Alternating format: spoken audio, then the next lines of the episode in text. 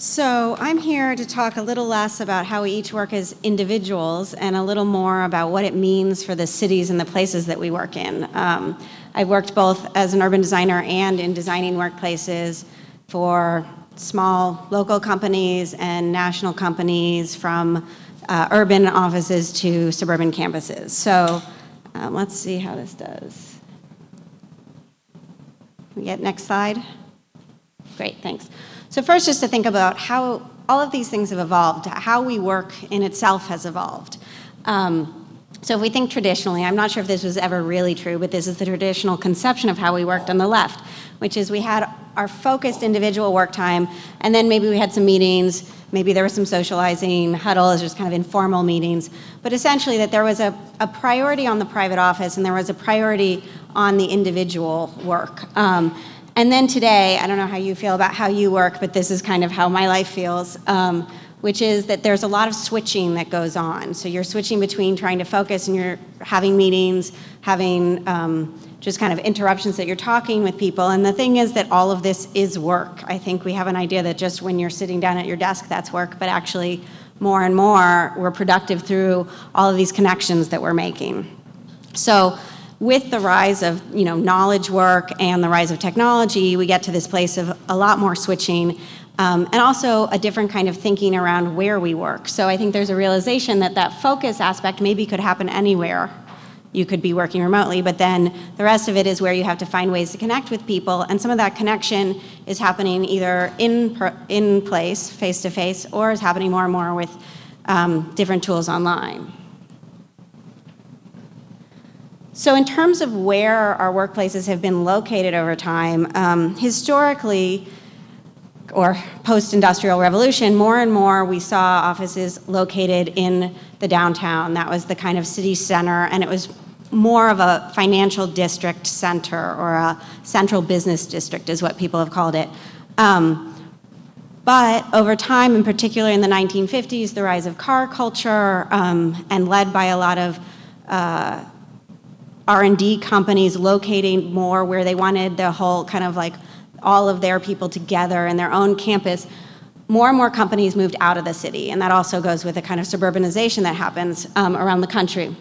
So this is just snapshots of San Francisco and South Bay.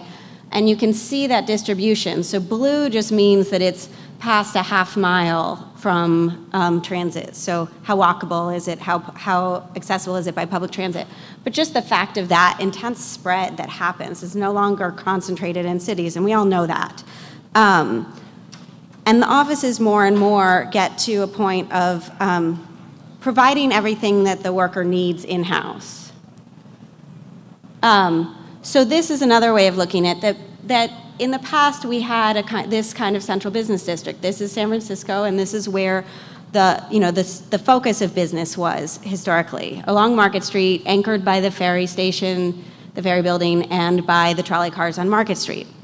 But more and more, the evolution we're seeing is that there's an interest not just in working, but in lifestyle. So this is just a kind of um, extrapolation of the uses. So if we think of blue as more of the, the business district, then we start to get residential, culture, arts, retail, um, public institutions, and office all mixed together. So south of Market, that's where we see more and more companies have located in, within San Francisco, and they've been moving back in. And a couple of different things have drawn, driven that. Um, in part, it's an interest in being in a more creative environment and a more mix of uses. So it's not just that you know you funnel into your office building and you funnel out, and then the place is dead at night. It's actually a more of a 24/7 cycle and an interest in the, the culture of a place.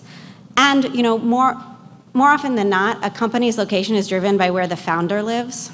I'm however many of you are founders, how many of your companies, like that's where, that's how you decided where they're located. And more and more people were started moving back into the city for an interest in that culture. And so with that, you see businesses and I, you know, speaking with people where they're, you know, they're founded their businesses and located in the mission. It's also an interest in where the artists live, where the rents are cheaper. Um, that's where the culture is, and that's where a lot of companies started, but now the kind of price the pricing of that is changing. Um, at the same time as that interest in culture that's brought people back into the city, we've seen a couple of trends in uh, workplace and in company, company workplace design. There's the big headquarters trend, right? So this is Facebook, this is their new-ish campus in Menlo Park. They took over Sun Microsystems campus and redid it, whereas it was a series of buildings with just a kind of um, generic park-like space in, the, space in the center. They turned that center space where you see Hack into a main street of sorts. So essentially, Facebook created their own mini city. They brought in, they have their own cafeteria, but they also created the hot dog stand and the barbecue joint and the, you know, the bike kitchen, and so that it felt like a main street and it felt like a city all unto itself. And so that's that interest in culture, but created all in-house. Um, and this is an example. This is um, one of those buildings at Facebook. This on the left is what it was when it was Sun Microsystems, where the priority was all on offices um, and ownership and status through having your office. And on the right is the redesign for Facebook, where the enclosed spaces were, none of them were owned by an individual. They're all shared spaces. And then the teams are in groups out in the open. So that's where there's an, this shift to collaboration and knowledge transfer, even if it's going to undermine some level of efficiency, is still of higher value. And so that's going towards experience and diversity and community in the workplace.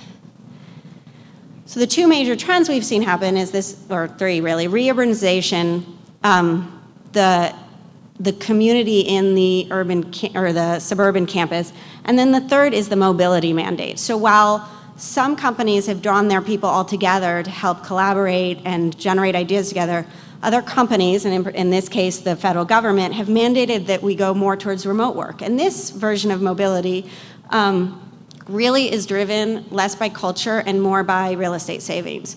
And so if you can have people only come in three days a week, as it says on the left, you'll actually have a space savings because you don't need, you can then share that desk across however many people. So you're leveraging a lot less real estate to serve the same population. And that's something the federal government has mandated across many of its offices to save on real estate. But unfortunately, in a lot of those cases, we haven't paired that with the same um, attention to culture. Similarly, we saw that at HP. So before, you know, sort of, you know, it takes the tr same trend as Yahoo a little bit, but HP went through an incredible initiative, multi-year initiative to go towards open workplace and remote work and release a lot of their real estate. More recently, in a kind of re, um, refreshing of the company, I guess, they've now brought everyone back. And I think there's a kind of interest in innovation, seeing innovation as needing face-to-face, -face, which may or may not be true. But I think that what we see um, in the terms of these differences, in some ways, sustaining companies are going for cost cutting where um, let's call it innovative companies, are going for culture and collaboration. But at the same time, what all of them are doing is valuing in certain ways experience over space, choice of location or of the way that you spend your day, and variety. So what I think is interesting from this conference and what we're seeing now is a third way, which is that that remote work and mobility is actually coming out of an interest in both culture and collaboration and finding new tools to do that and to find the right talent to make the team. But at the same time, a lot of people still feel that working alone sucks. Um, that's from a co-work space. And so I wanted to give one example or two examples, which one is WeWork, which is actually one of the sponsors, coincidentally. um, and I don't work for them, but my office is in one of their buildings.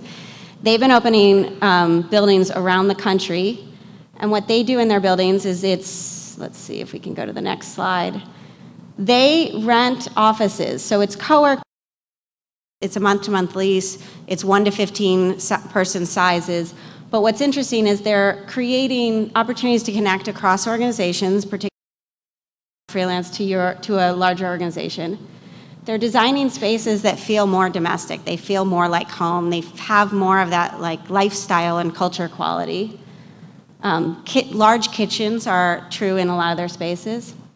Um, and it's leveraging space in a different way. And so this is another example, which is Liquid Space. It's a mobile booking app, essentially like Open Space, but for office. And the idea is that actually office space isn't utilized very well. And if we, um, if we have extra space, we can rent it out to other people. Or if you just need an office for an hour, you can look on there and maybe it's a co-working space, maybe it's a hotel lobby, maybe it's someone else's office that has an extra- extra conference room. So suddenly we get into a little bit of the sharing economy and an idea that we can utilize space differently um, and connect across that.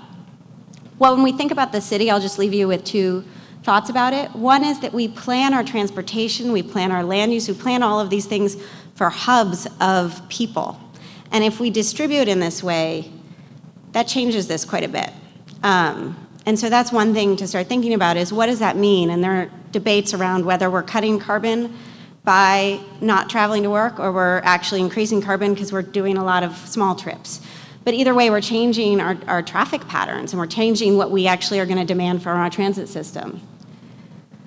Another thing that's happening is we're realizing that our buildings aren't necessarily built for what we want. So this is an example on Van Ness um, of an AAA office building that's being renovated to become housing.